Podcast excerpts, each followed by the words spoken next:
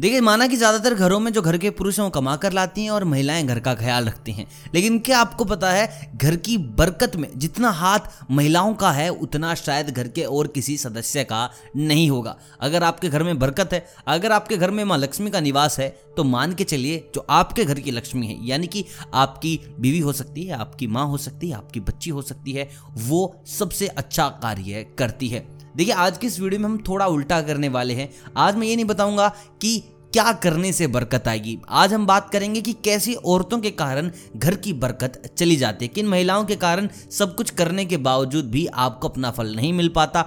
आप मेहनत करते रह जाते हैं, उसका जो पूरा पूरा फल है, वो आप नहीं खा पाते। उससे पहले आप मुझे कमेंट करके बताएँ कि आपके हिसाब से बरकत के मामले में घर के कौन से सदस्य का सबसे बड़ा रोल है? और हम चलते हैं जानने के लिए कि किस तरीके की महिलाएँ घर की बरकत खराब कर देती हैं।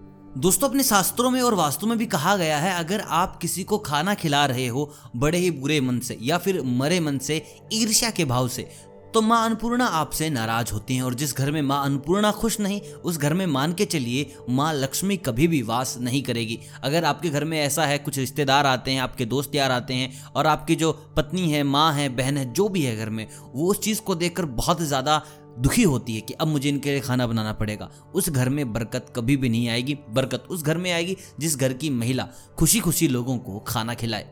दोस्तों, दूसरी चीज़ आती हैं बच्चे। अगर देखिए, आप बच्चों को बहुत ज़्यादा परेशान रखती हैं। अगर बच्चे आपकी वजह से घर में आना पसंद नहीं करते, ये मैं आपके घर के बच्चों की बात नहीं कर रहा, मैं उन लोगों की बात कर रहा हूँ, उन घर वालों की बात कर रहा हूँ, जिनके बच्चे आपके घर पर खेलने के लिए आते हैं। आप उनको मारती हैं, पीटती हैं, उनको उत्पीड़न करती हैं तो मैं आपको बता दूँ, माँ लक्ष्मी आपके घर में कभी भी निवास नहीं करेगी, आपके घर में जन्म भर कभी भी बरकत नहीं आएगी। जो महिलाएँ अपने घर को ज़्यादा गंदा रखती हैं, रात को बर्तन नहीं धोती है, कपड़े घर में ऐसे ही ख़राब रहते हैं, बदबू जिनके घर से आती है, यानी कि साफ़ सफ़ाई अच्छे से नहीं रहती, जो महिलाएँ साफ़ सफ़ाई के कार्य में बिल्कुल भी ध्यान नहीं देती हैं, उनके घर में बरकत नहीं आती। या देखिए, मैं आपको सीधी सी बात बता देता हूँ, घर में दुर्गंध है, यानी कि नेगेटिव एनर्जी घर में वास कर चुकी है, घर में सुगंध है, यानी कि सकारात्मक ऊर्जा आपके घर में है। अब आप देख लीजिए अगर आपके कारण घर में दुर्गंध आ रही है तो आप उस नकारात्मकता को बढ़ा रहे हैं। आप घर में नेगेटिविटी को बढ़ा रहे हैं और आप ही हैं जो घर में कलह करा रहे हैं। आप ही हैं घर में जो बरकत को ख़त्म कर रहे हैं। देखिए, मैं इस बात पर कहना चाहूँगा कि जो घर के पुरुष हैं, वो भी इस चीज़ पर पूरा पूरा ध्यान दें। ज़्यादा गंदगी ना फैलाएँ, अपनी पत्नियों का, अपनी बीवी का, अपनी माँ का पूरा पूरा सहयोग करें घर में सफ़ाई बनाने के लिए। क्योंकि घर की बरकत, यानी कि आपकी बरकत, घर में प्रेम संबंध बना रहेगा, घर में सुख शांति बनी रहेगी।